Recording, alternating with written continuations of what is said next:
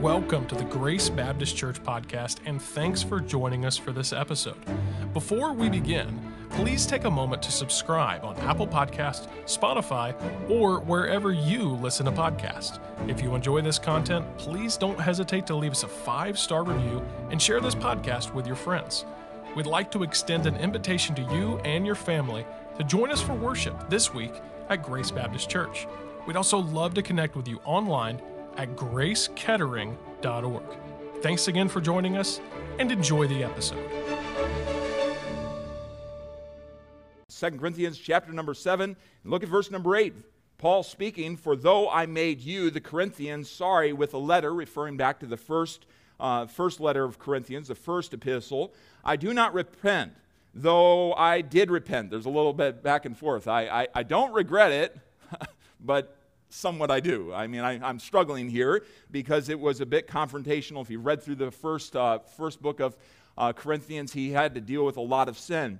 For I perceive that, that the same epistle that hath made you sorry, uh, though it were but for a season, now I rejoice, not that ye were made sorry, but that ye sorrowed to repentance. For ye were made sorry after a godly manner, that ye might receive uh, damage by us in nothing, that you wouldn't be injured. Verse number 10 For godly sorrow worketh repentance to salvation, not to be repented of. But the sorrow of the world worketh death. Let's read verse 10 out loud together. Ready, begin. For godly sorrow worketh repentance to salvation, not to be repented of but the sorrow of the world worketh death. And I want us to listen to this in verse number 11. For behold, this selfsame thing that ye sorrowed after a godly sort, what carefulness it wrought in you, yea, what clearing of yourselves, yea, what indignation, yea, what fear, yea, what vehement desire, yea, what zeal, yea, what revenge. In all things ye have approved yourselves to be clear in this matter. And we'll look at that verse particularly a little bit later uh, tonight. But look at verse number 12 and let's catch the rest of this context. Wherefore, though I wrote unto you, I did it did it not for his cause that had done the, the wrong, nor for his cause that had suffered wrong, but our care for you in the sight of God might appear unto you.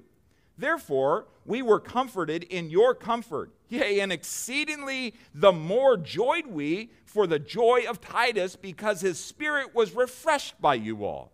For if I have boasted anything to him of you, I am not ashamed. But as we spake all things to you in, in truth, even so our boasting, which I made before Titus, is found a truth. And his inward affection is more abundant toward you, whilst he remembereth the obedience of you all, how with fear and trembling you received him. I rejoice, therefore, that I have confidence in you all in all things. And there's a happy ending to this story. What a blessing it was. The, the Corinthian believers responded to that letter and were continuing to grow and be transformed by the Word of God. Let's pray and ask God to help us today, would you? Lord, thank you for this opportunity to be together. Thank you for the privilege to open up the Word. And Lord, my privilege to share the Word this morning and our privilege to listen and to fellowship in the Word. Uh, Lord, I pray that by your Word we would be transformed today. And that this year would be a year of transformation, that you would be changing us more and more into the image of the Lord Jesus Christ. Lord, I need that. We need that. We desperately need your help in this. And so I ask you to do that. And I also ask, Lord, today that if, if there is, is one here that does not know you personally, does not know when they, when they die that they'll spend an eternity with you in heaven, that their sins are forgiven, God, I pray that you would draw their heart by your love and your truth to yourself and that they would be saved today. And Lord, I ask that you continue to work in our hearts. Help us to rejoice in what you're doing in our lives and through your word. And we pray this in Jesus' name. Amen. And you may be seated. Thank you for standing. Back in 2009, my family and I um, began to look for a house, and it was throughout that year I, I didn't see how we were going to be uh, uh, going to do it. We had set aside a little bit of, of money that we were able to, uh, to save and save up for a down payment, and I was like, still, you know, how in the world are we gonna we gonna do this? We were living in a one bedroom uh, duplex. Um, a side by side duplex. And our family, we had Jack at that point, and uh, so it was only one bedroom, so he was in the bedroom. And I, I believe we're, we, uh, we were getting close to having another one. And so it, there's just some growing pains there, and we needed a house. And and so we began to pray about it. My wife really began to look around, and she, uh, she looked everywhere. She went with a realtor, and she looked everywhere. And she brought me to this one house. She says that this, in our price range, this is going to be a good, this is going to be a good situation. I walked up to. There's a sign on the door. It, it talks about being, you know, uh, winterized, and it had, it had been uh, kind of closed up. And walked inside, and I, man, the stench that was in there, and it was obvious that some um, coons had made it their home, and maybe some, uh, some uh, uh, other folks had crawled in through windows and, and made it their home, and it was a giant giant giant disaster, not to say the least of which uh, bright orange walls. Uh, walked into the kitchen, the, the ceiling, because of water damage, evidently, whoever left it before just left water running or didn't, uh, didn't turn it off. The ceiling was actually, all the drywall was down, the plaster was down, and, and there was a fan still there, but it was all just caved in uh, above it, and it was just a disaster. Now, um, some of you know my background is uh, uh, construction and, and painting, and so I, I, know a little bit about these things, and I also know uh, that it was going to be a lot of work to get this thing in, in order. And it was going to need to be gutted, especially in, in the bathroom and the kitchen area. It was a, it was a 1920s home, and so it, it just had a lot, of, a lot of challenges. And there was also a little bit of an interesting, as we walked into the kitchen, you started walking downhill. You know, you know what I'm talking about? And is this thing eventually going to cave in? Um, but it, it, really needed to be jacked up in the center of the house. So, a lot of things. So, it was uh, right ahead of Thanksgiving, and I uh, needed to be in Wisconsin and uh, be up there for Thanksgiving. And, uh, and so, uh, we, we, we signed the papers and uh, we went over. I took off all the doorknobs, old, old doorknobs with the, uh, what do you call those old keys? The skeleton keys. I mean, it had those in it. And it, so it took all those off, put them in baggies. And then uh, Brother Dennis, I'm sure you remember this, he got the youth group together. And while we were away, they went in there, gutted the bathroom, gutted the, uh, gutted the, um, the kitchen, um, broke up the, the clawfoot tub uh, that had coon marks all over it. I think we have a picture back there. And when we came back, the house, there were, there were significant parts that were gutted, like the kitchen, all the, the cabinets were out, and it was gutted. And this is what greeted us when we walked into the kitchen laugh. And uh, you, know, you know what I'm, I'm talking about. And it was just a mess. And the thought is, oh no, what did we get in? What did we get into? Like, this is, how is this going to end? Now, uh, the Lord at that time had allowed us to get an investor's loan, and, and we were able to, uh, to have the money to, to, to put back into it and, and basically rehab it, and we were going to live into, uh, live into it. But still, there was an epic amount of work.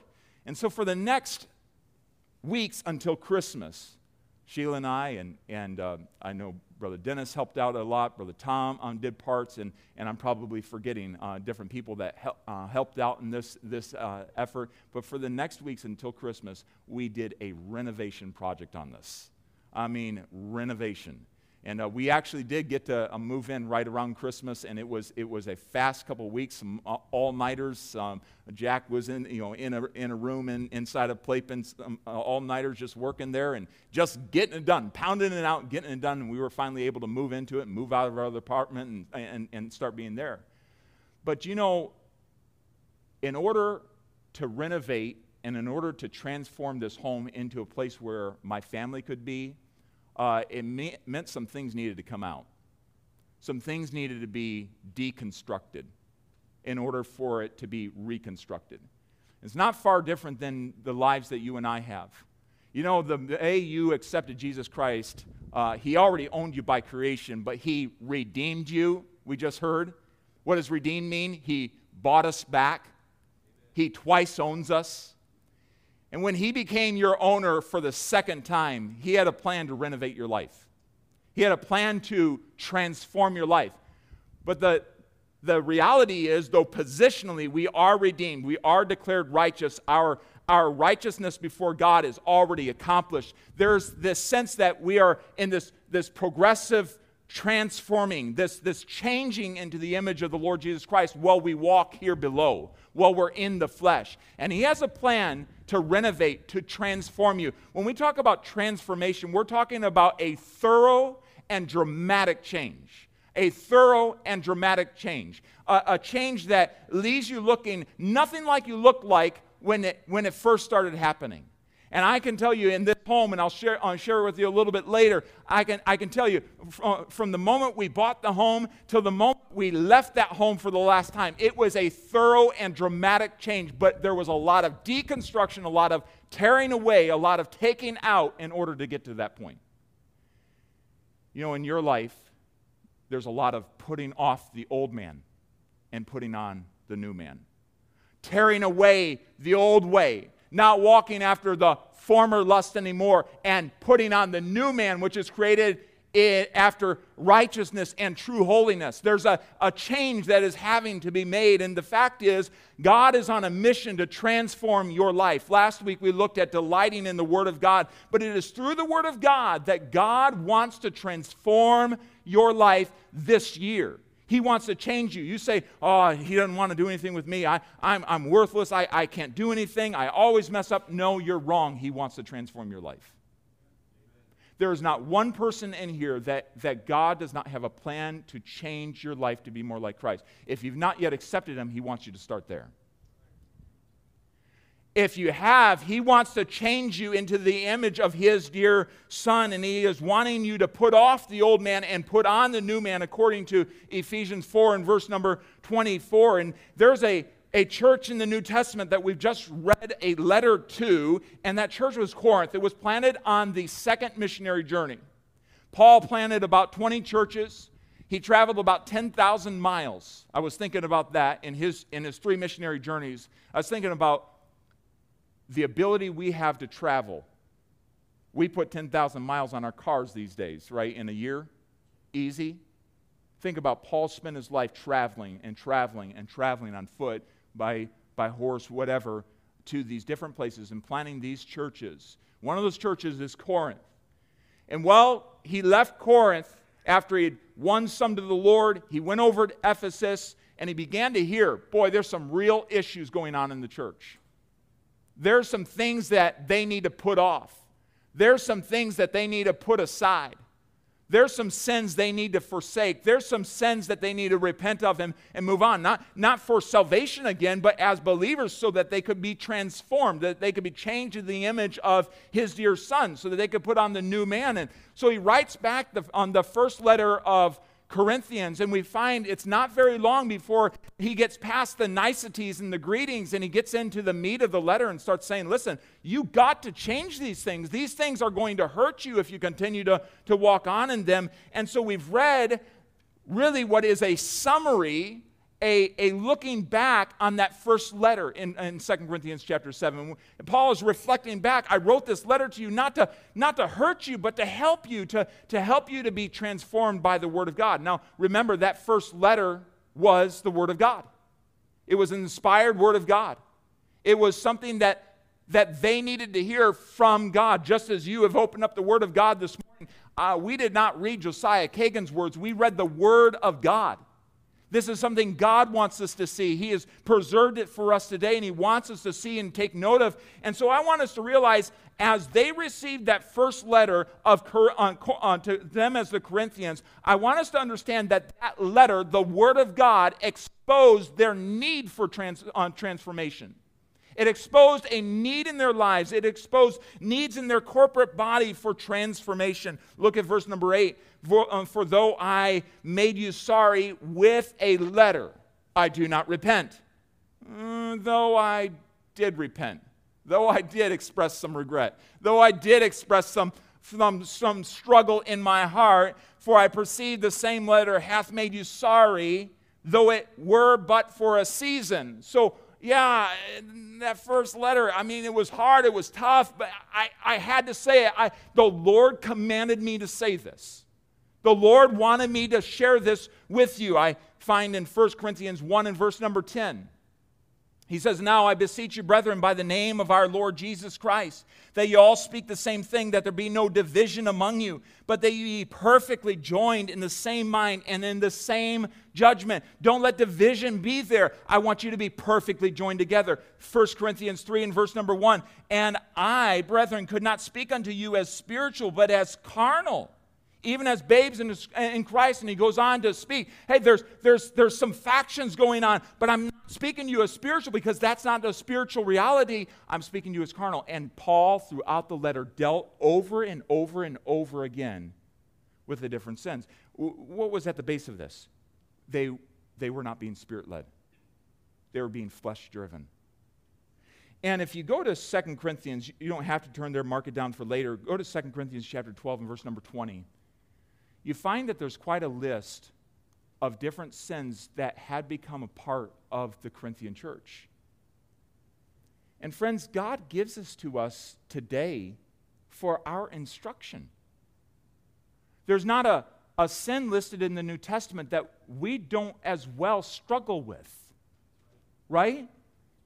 We got to be real. Sometimes we, we walk in and, like, oh, there's, there's nothing going on here. Listen, the reality is the Corinthian church had issues, and God put it in there for us to say, huh, we need to consider these things. And notice in 2 Corinthians uh, chapter 12, verse 20, there was debates, arguing, and conflict going on. There was envyings, there was jealousy of one another. There was wrath, there was fury. Oh, we're taking anger to another level. Uh, there were, there were blowups going on. There were strifes, selfish ambitions, the rising above one another. There were ba- uh, backbitings or slander uh, going on within the church. There were whisperings and gossip going on. There was swellings and, and arrogance. So, swelling, you can kind of get the picture. It's kind of an interesting word, very, very depictive, but it, it kind of the swelling up, the blowing up of the chest. I, am better than you. This, this arrogance that was going on. There were tumults, there were upheaval because of the sin. There was uncleanness going on within the church, immorality and sexual sin and filth. There was fornication going on, sexual sin. The, the root word of that is porneia. We live in a pornographic society and so didn't they in that society. And God wants to transform us from those things and wanted to transform from that as well. There was lasciviousness. You say, What in the world's that word? Unbridled sin. If it feels good, do it. The motto of our age just live according to your feelings. Your reality your, uh, is your truth, is absolute truth to you. Live however you feel. And lasciviousness, just an unbridled sin. 1 Corinthians 5 and verse uh, uh, 1. It is reported commonly that there is fornication among you, and such fornication as is not so much named among the Gentiles, speaking about the lost world, that one should have his father's wife. There was incestuous relationships going on within the church body, and the church is going, I don't see anything. I don't see anything going on. Now, think about this. One of the issues going on in Corinth, and no doubt there were, there were believers that had a heart for the Lord there, but one of the issues was there was an indifference to sin. There was a callousness to sin. It'll blow over. It'll be okay. There was a callousness, not a sensitivity, a callousness to sin. Woe be to the church, woe be to us as believers when we get callous to sin. We think, ah, this isn't going to destroy me. This will be okay. God isn't really that bothered with it. He's bothered with theirs, but not with mine. A callousness. And so we have Paul exposing all this in the first letter of, uh, of the Corinthians. Now, I don't know about you if you received that type of letter. Like, whoa. We love you too. There was an interesting relationship between Paul and the Corinthian church. He had won many of them to the Lord. There was an interesting relationship. It was a little bit of a, oh, it could be a, an interesting dynamic. Um, sometimes they were for him. If you open up the first, the first chapter of Second Corinthians, they were upset and they were even questioning his apostleship because he didn't show up on time. He's like, hold up. I'm a helper of your, I'm a helper of your faith, but I'm not the Lord of your faith. By faith you stand, verse number 24. So why are you getting all bent out of shape? I, I meant to come to you, but I, I was restrained. I couldn't come. So there was a little bit of a, an interesting dynamic going on there. He had led them to the Lord, but there was some struggles, and, and certainly so, because he had, he had dealt with some major issues that were going on in the church. Some issues that were going to take some, well, you know, it's not exactly if a house could talk and you're tearing off drywall and you're tearing down ceilings and ripping up floors, it'd be saying, ouch, right? I mean, th- this is painful. And sometimes when God is tearing things out of our lives and exposing things in our lives, we say, ouch, I don't like this. This disrupts, this cramps my style. This isn't the way, I don't like this at all. And so that was going on. Can you think back to Nathan the prophet when he came to, when he came to David? And he shares that story about the, the man that had a lamb, and a stranger comes into town. His next door neighbor had a stranger come into town, needed uh, to, uh, to feed him. And so he comes over and robs this man's one little lamb and feeds it to his neighbor. And and David's like, that's disgusting. That's horrible. I can't believe anyone would do that. Who's this man? We're going to, we're going to uh, take care of him. He's going to get justice for all this. And then Nathan goes, Thou art the man. And he was confronting him about his sin with Bathsheba. Thou art the man. Do you remember the last time the Lord came to you and said, Thou art the man, thou art the woman? You're, you, you have a need for transformation. I'm exposing your need right now. That is not pleasant. That's not pleasant at all. Paul says, I, I don't regret it, though I said I did. I'm, I'm struggling with this. Really, what we see there in those words is Paul just, as a prophet, struggling with the fact that he must deliver a message to a people that the Holy Spirit said to deliver, and it was making him squirm. There are times a pastor, an evangelist, a, a preacher, a teacher is burdened to share a message that in humanity makes them squirm. Oh, man, this isn't going to be easy. But the burden is so great because the Word of God is there, and a faithful preacher must preach the whole counsel of God, and he must deliver it. And Paul says, I, I, I I don't regret it, though I said I did. I, I, I struggle. I, I, I was anxious. I worried whether you'd be offended or whether you despise me, whether you turn away from me. I, I worried about that. And he says that in 2 Corinthians 2 and verse 3. And I wrote this same letter unto you, lest when I came I should have sorrow from them of whom I ought to rejoice. Lest when I came I'm finding things all out of whack, and then I'm going to have sorrow when I should be having joy in your Christianity and your walk with the Lord. Having confidence in you all that my joy is the joy of you all. I, I, I'm so delighted when I see God working in your life, but I didn't want to come and, and, and, and in person face the issues of all the sin that was going on. He says, For out of much affliction and anguish of heart, I wrote unto you with many tears that ye should be, that not that ye should be grieved, but that ye should know the love which I have more abundantly unto you. I did it because I loved you. I spoke the truth in love. I brought, I brought a message via letter. They didn't have email. He couldn't hop on a plane. There were re- restrictions. Not everything happens in person for the Apostle Paul. He needed to send this letter. And so here he is. He's, he's torn. And, and do you know that he doesn't get instant feedback on this? He has to wait for the letter to be delivered, for the letter to be read, for God to work in their hearts, who knows? Did that take weeks? Did that take months before he heard back from Titus? Oh, they listened. They listened. They responded. They, they said yes. And, and so I just want us to realize that Paul uh, was, was living out exactly what he had preached to, to Timothy in, in 2 Timothy 4 and verse number 1. He says, I charge thee, Timothy, before God and the Lord Jesus Christ, who shall judge the quick or the alive and the dead at his appearing in his kingdom. Preach the word. Be instant in season, out of season, reprove, rebuke, exhort with all long suffering and doctrine. That's what he had done. He had spoken to them the truth and love. He had taken the word and given it to them.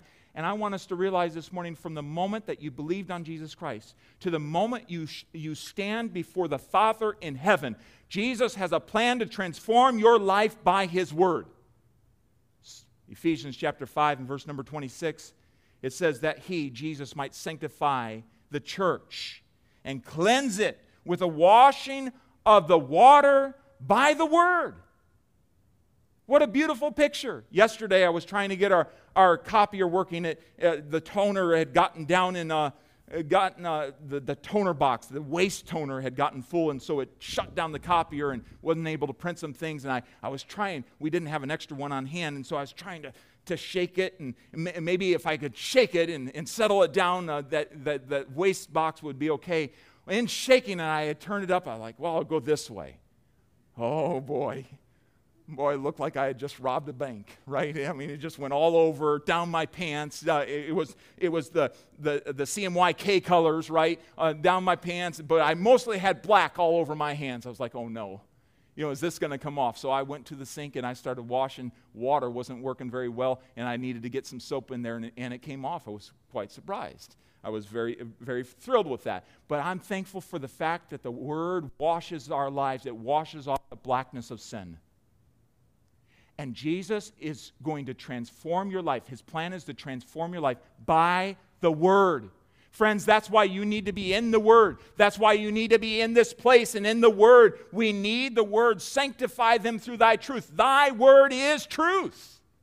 It's what is going to guide us. The truth is what's going to transform us. I'm being confident of this very thing that he which hath begun a good work in you will perform it until the day of Jesus Christ. He is going to transform your life. Let's get used to that process. Let's welcome that process. He exposed the need. He exposed their need for transformation. And friends, if we do not understand that that exposure is ultimately a good thing, we will get down in our Christian life and get discouraged. This is key. This is key to your growth this year. You need to welcome the exposure of the word. You need to welcome the exposure of the truth. When God pulls back the, the, the layer and says, hey, this I need you to deal with. Okay, it's not easy. I'm going to go through it. The exposure of the word is a good thing. The tearing out of the old drywall, it's a good thing so new drywall can go up. Right? the pulling away of the dirt and the grime and the, and, and the washing of the walls and the, and the pulling up of the old moldy carpet, it's a good thing. Why? So new things can go in that can be useful and be healthy and be good for the sake of the family. It's a good thing. You see, the Bible, D.L. Moody said, was not given just for our information, it was given for our transformation. If you look at this as just a, a scholastic opportunity, an academic exercise to, to walk through and to, to learn details about God, rather than allowing God, the God of the Bible, to transform you, to change you into the image of the Lord Jesus Christ. You've missed the point of the Bible. It is to transform us, it's to change us into the image of the Lord Jesus Christ. That is what God is on a mission to do in your life. Did the Corinthians heed it? Well, I'm thankful they did. You and I need to. Did they heed it? Yes, yes. Notice in verse number nine, notice he says, Now I rejoice. Not that you were made sorry, but that you sorrowed to repentance, that you sorrowed unto repentance. And I want you to notice that there wasn't just a need for transformation that was exposed, there was a sorrow unto repentance that was embraced. They embraced this. They said, Okay, this isn't easy. This is a hard letter to read. This isn't easy, but we embrace it. Now, we all understand there's we have emotions, we're emotional individuals. Maybe ladies more than guys, but the fact is we all have emotions, and sometimes there's a, an emotional reaction. How, uh, how, many of you know when, when the, the searchlight of the Holy Spirit comes up and he, he exposes something in your life and you're like, you kind of bristle? Sometimes that's a first reaction. And I have no doubt that there's little bit of that first reaction in their, in their lives. Okay, we're human. But friends, what are you going to do with it after, after that first reaction? Are we going to do something with it? They ultimately, what Scripture writes down is they embraced it. They sorrowed unto repentance. They, they were sad. Yes, when I find out that I'm dishonoring God, it makes me sad. It ought to. Don't you believe that, friends? It ought to. He says, I, I'm not happy that you were sad. Uh, I'm not happy that you became sorrowful. And the idea of this becoming sad was at the moment they read this letter, they realized and became sad. In that instant, that this, the truth, the exposure of the word made them sorry. It made them sad. And so they, they struggled with that. They were sad when their sin was exposed via the, the word of God. It, it was difficult for them. They came to a place of brokenness. The Bible says in Psalm 51, David speaking, the sacrifices of God are a broken spirit, A broken and contrite heart, oh God, thou wilt not despise. Listen, when God's word brings us to a place of brokenness over our sin, it's not a bad place to be. We need a lot more of that in our day. We have gotten in, in the American church, we have become very comfortable, similar to the Corinthian church. We have become very apathetic about sin. It's okay, it's a different day, it's 2023. No, God is the same yesterday, today, and forever. The same sin that bothered God in the garden still bothers God today. The same murmuring that bothered God in the, the wilderness still bothers God today. God has not changed. Let's, let's remind ourselves that it was simple disobedience in the garden that got us all this. It was just disobeying. It wasn't like a murder. No, it was just disobeying. And as by one man sin entered into the world, and death by sin, so that death passed upon all men, for that all have sinned.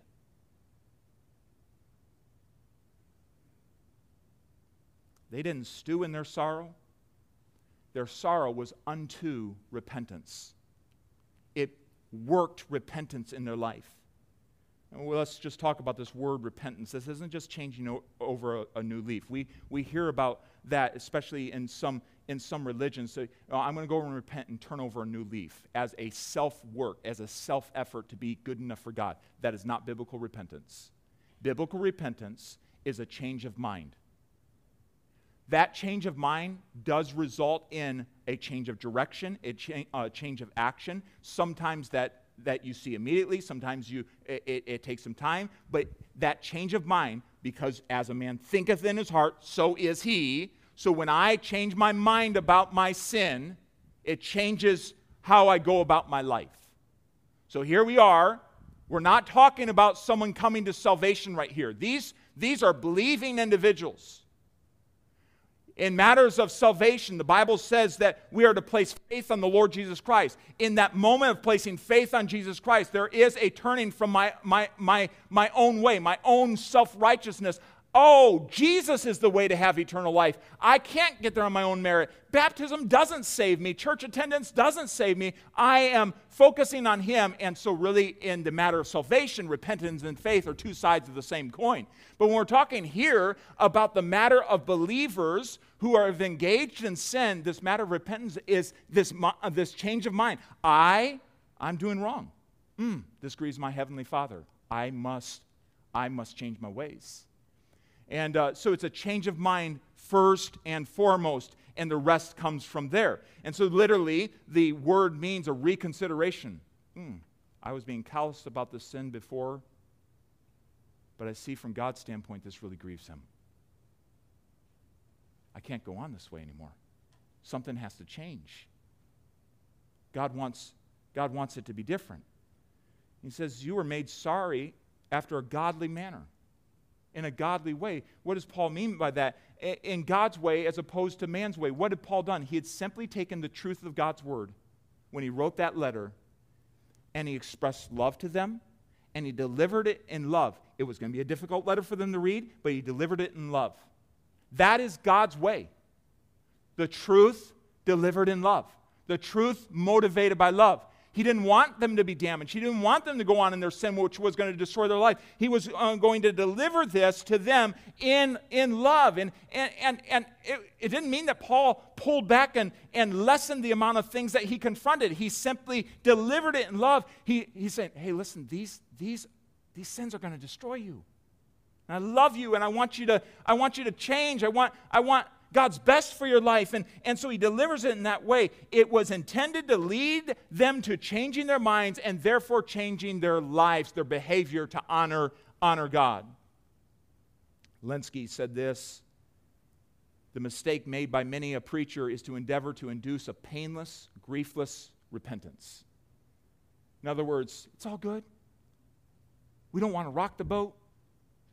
We want to dabble in people. We don't want to meddle in people's sin.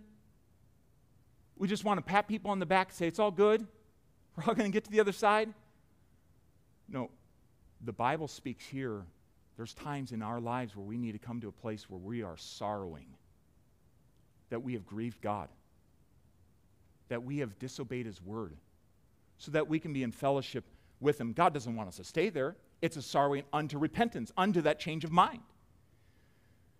So, here's a question for us. This is the second Sunday of 2023.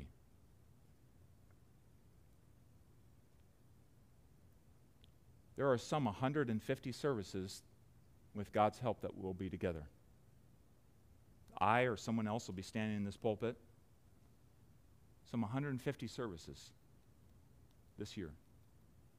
365 days, less this past week, that we have the opportunity to open up the Word of God and to read it. Mm. It's a lot of opportunity to be exposed by the Word, isn't it? And you be guaranteed that in your life and my life, God's going to do some exposing of need for transfer, uh, transformation. I've not arrived. You've not arrived. It's not going to always be easy. And it wasn't easy for the Corinthians when they when they were exposed. Do you know in the first letter Paul tells the Corinthian believers who snitched?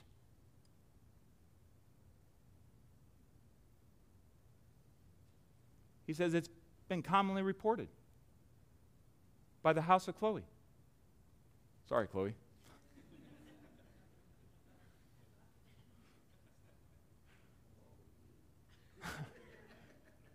But you know what's interesting? I mean, it got real. Was that easy? It won't be easy for us this year either.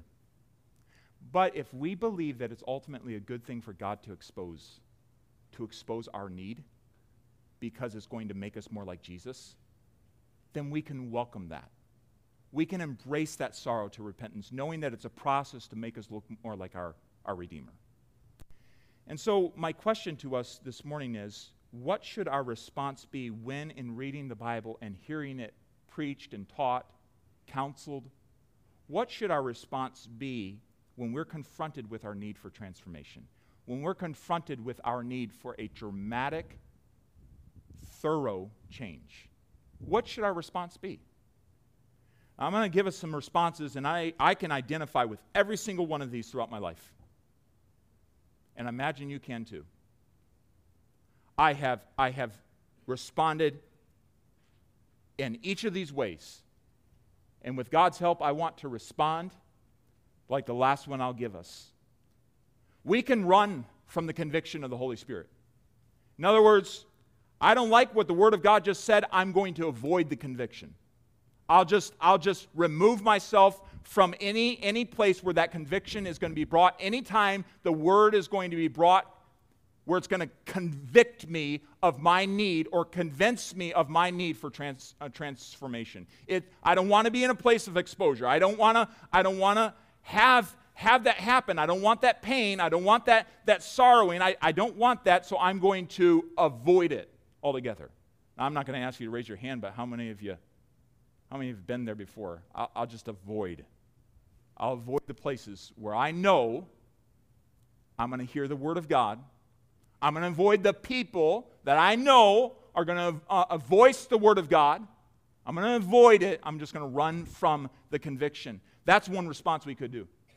Or we could respond in this way I'm going to argue with the conviction. I'm going to prove my innocence. I'm going to justify my actions. Well, I can think of periods of my life, times of my life trying to justify myself before God, arguing with the Holy Spirit. Hmm. You talk about fruitless times. I think that was most of my teenage years. Right there. Arguing with the Holy Spirit. My dad used to say that you'd make a good lawyer someday, you could argue. Uh, I argued with my God. When David says, Remember not the sins of my youth, I pray that with him because I know how stupid and foolish I was as a, as, as a, Shouldn't use that word, but the kids are down there, down there. You know what I'm saying. Arguing with God. Ah, it's not that bad. I'm better than them. justifying it. Justifying it. Or, here's another way we become reactive towards the messenger. We get angry against the one who brought the message. Now, this happened with the Corinthian believers. They, they were a little bit sore that Paul had sent this message along and he had, to, he had to work with them. Ultimately, they came around, but he had to work with, with them on it, being angry against the conviction, to, to, to bristle against it, but to stay at that point of bristling. I, I don't want this, and I'm, I'm furthermore mad at you for delivering the truth. We need to remember in those moments, we need to go back, was this the word of truth? Was it delivered spitefully? In other words, was it delivered to injure me? Truth sometimes hurts, cuts cross grain, but was it delivered to injure me? No. The Bible says, faithful the wounds of a friend. It doesn't mean it's easy to, to, to deliver that. It wasn't easy for Paul to give that, but it, it was for their good. And, and so being angry against him, really, it didn't make a whole lot of sense because he's just trying to, to help. Be angry against the messenger or to find fault in others. Oh, this is really easy, friends. I've done this. I get convicted about my need for transformation. God exposes a sin in my life. Search me, O God, and know my heart. See there, if there be any wicked way in me and lead me in the way everlasting. That's the prayer of the psalmist, but too often we're not, we're not ready for that, right? So here, God exposes something, the searchlight of His Word exposes something. And then all of a sudden, I'm like the disciples. Well, they're doing that too. And so aren't they. And they're doing it worse than I'm doing it. And we try to avert the conviction, try to displace the conviction, put the conviction somewhere else. Well, once they get right about it, maybe I'll think about getting right about it. You know, that's a wrong response that will not help you. You will not grow into the image of the Lord Jesus Christ as long as you are looking anywhere else. When the Holy Spirit's conviction comes upon your, your life, when the exposure of the word comes, and you're looking down the pew, well, what about them? No, no, no, no. What about me? What about me? What we need to do is accept the conviction like they ultimately did and embrace embrace the exposure of the word. Now this is maturity. This is spiritual maturity. Immaturity looks like I don't like the conviction, I'm going to run from it, I'm going to avert it, I'm going to get angry at it. That's spiritual immaturity. Spiritual maturity realizes this is ultimately for my good and the glory of God, therefore I'm going to embrace it and allow it to have its fruitful work in my life. Can we get an amen there? Isn't that the reality? Now, not, again, don't raise your hand, but how many of you have some maturing to do in that? And I'll raise my hand on that one. Like there, there's, there's the need for the maturing in this, in this way. We need to accept it. In the, the, the spirit of the song, it's me, it's me, it's me, O Lord, standing in the need of prayer. Right? I'm the one in need. Not my brother, not my sister. It's me, O Lord, standing in the need of prayer. Not my mother, not my father. It's me, O Lord, standing in the need of prayer. Not my neighbor, not a stranger. It's me, O Lord, standing in the need of prayer. I'm the one. I'm the one. David's like, Where? Let's find that guy. No, you're the man. Ouch.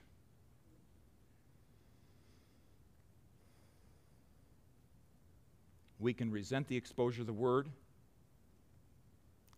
but if we let it, it will bring about a sorrow unto repentance, a sorrow that goes somewhere, a sorrow that doesn't leave us wallowing, a sorrow that goes somewhere, brings about change in our lives.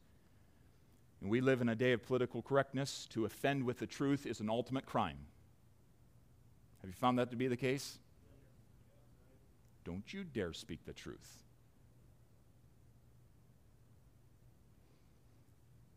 There's so much self censoring that goes on in our day over that. But the reality is, the truth needs to be declared and needs to be accepted, and it needs to have its perfect work in our life. Sometimes as we look at this passage, we look at the, the response, the sorrow, and we're like, oh, because there's sorrow, that means I did the wrong thing. As the message bearer, I did the wrong thing. Remember, it's the Word of God. It's the inspired word of God that brought about this response in the Corinthians' lives. It was the word of God that exposed the need. And so they're being upset at a Paul was ultimately them being upset at the God who said, send the message. Now, understand this. There is a difference, and the Bible explains this, and this is where we're going to come to a conclusion in verse number 10. There is a difference between godly sorrow and sorrow that's after the world. There's a difference, and Paul goes on to explain this. He says in verse number 10 For godly sorrow worketh or accomplishes repentance. How do you know it's godly sorrow? Sorrow that God wants to be happening in our lives. God's will for, for this to be happening in our lives is the idea.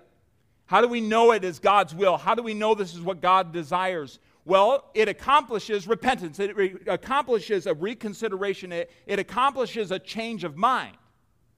So I can think back to times where I bristled against the, the word of the Lord and bristled and bristled, but ultimately God won, thank God. Praise his name. He won out, and there was a, finally a submission to his word finally a standing with God. Can you think of times like that in your life?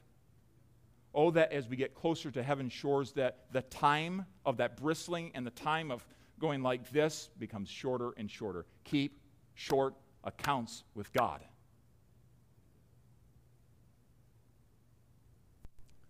You know it's godly sorrow when it works repentance, when it brings you to a place of reconsidering. No, God's word says this, and I agree with it. I agree.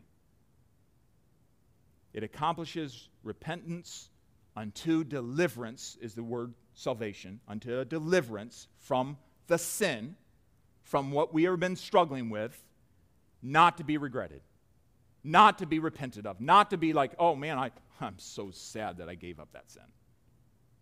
No, he says it works, it accomplishes a repentance, a change of mind, whereas you look back on it, thank God he delivered me from that.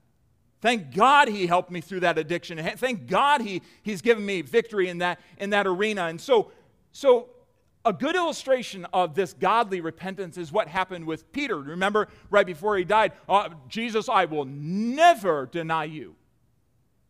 Uh, if, we, if I have to go to death, I'll go all the way to death with you. I, will never deny you. I, I'll never deny you. And he says, before the cock crows thrice, twice, you're going to deny me three times. Happened. Peter argued, by the way. Never argue with the Word of God. You'll never win. He argued, but after he had denied him three times, he looks over, and the Bible says Jesus looked at him. And all Jesus had to do, the living incarnate Word, all Jesus had to do is stare into his life, just like all the word has to do is stare into your life. You're like, oh. What it said would happen, happened. And the Bible says in Matthew chapter number 26, verse 75, and Peter remembered the word, the word of Jesus, which said unto him, Before the cock crow, Thou shalt deny me thrice. And he went out and wept bitterly.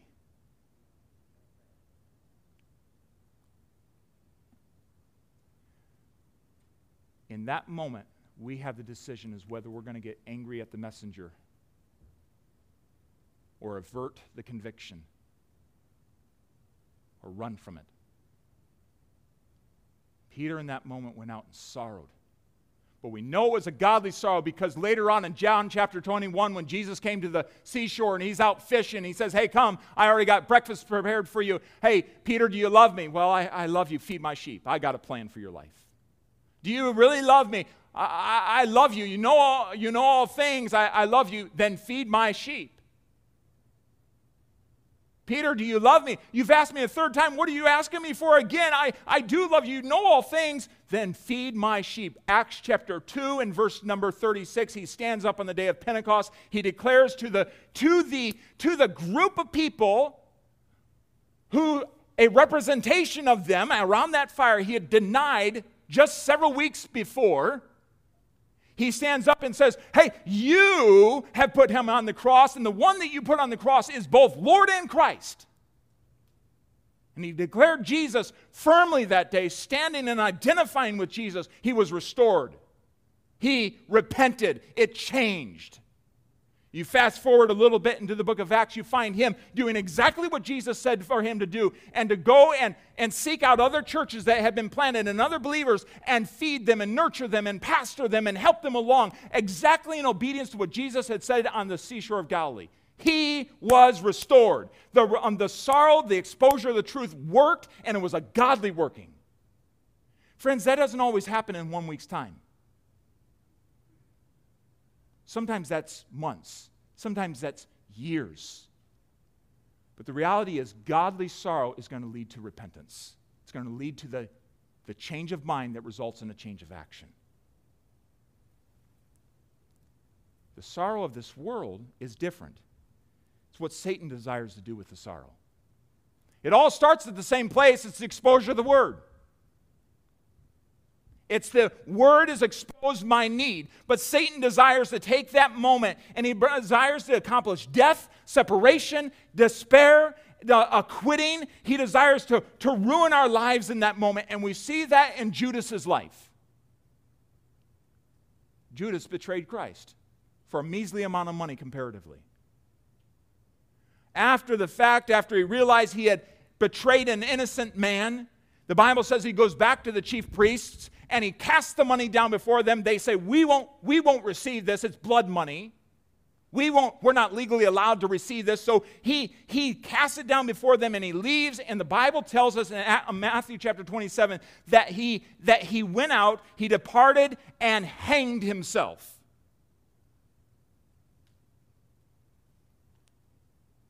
Committed suicide. Exactly what Satan wanted to happen rather than responding and getting right with Christ, well, wouldn't that have been such an amazing thing? There was a, a death that came about. Others we can see in Scripture that responded similarly a Cain, an Esau, a King Saul. There's a remorse, but there's not a repentance. Oh man, sorry I was caught. There's a remorse, but not a repentance. And, and so here it is. He is, he is uh, struggling with this worldly type of sorrow. He's exposed by the word, exposed by the incarnate word. I've, I've committed this betrayal of an innocent man. Godly sorrow. God wants to bring us to a point of, you're right, Lord. Commentator McDonald says this that man realizes that God is speaking to him. And so he takes sides with God against himself and against his sin. You know what will make this a growing year for you? Is when you take God's side against your sin. You don't try to justify it. Lord, thanks for exposing me once again. I'd sure like to be I'd sure like to be done with this, but Lord, I accept it once again.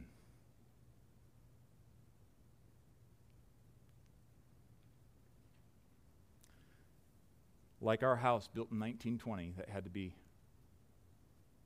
deconstructed and gutted out down to the studs in some areas, torn up flooring, tearing out lath and plaster. What a messy, what a messy, dusty thing that was. But it had to happen in order for it to truly be transformed. And think back to that house. We enjoyed it. There's several uh, stories. But that's what the house turned out to be.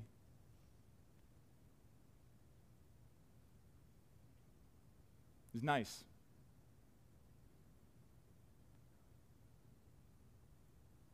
But the old had to go.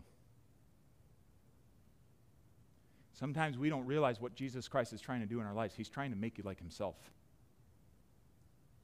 You'll like the finished product, we don't like the process. The old has to go. And the only way for it to go is when it's exposed by the Word and when you embrace the sorrow into repentance. Only way.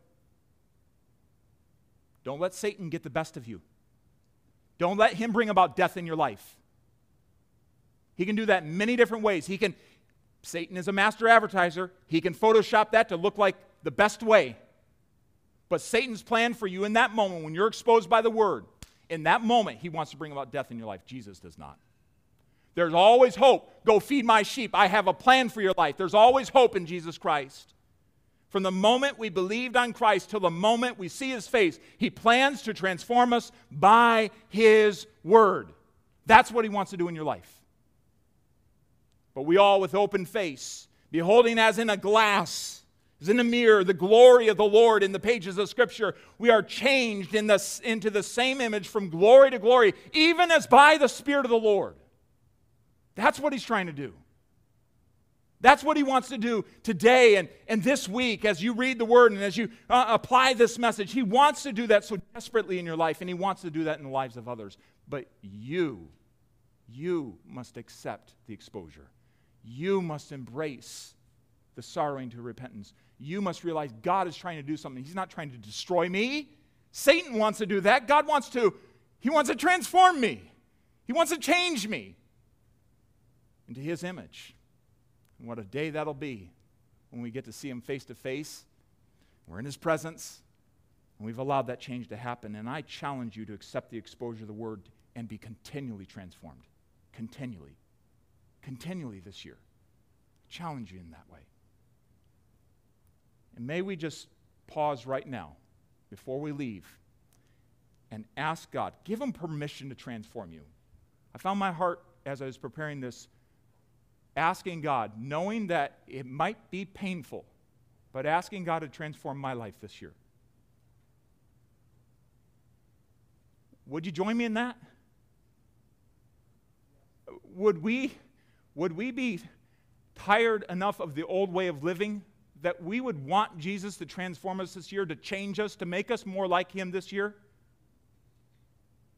Let's ask Him. And it starts there. So bow with me in prayer this morning. Let's ask Him. I invite you in this moment. I think it's clear what we need to ask Him, so I'll not belabor that. But if you'd like to find your knees, just bow before the Lord and ask Him, Lord, I. I want you to transform me this year. I want you to transform me now. But let's pray all across the auditorium. Thank you for listening to this podcast. To learn more about Grace Baptist or how to have eternal life, visit gracekettering.org. And remember, you are always welcome at Grace Baptist Church.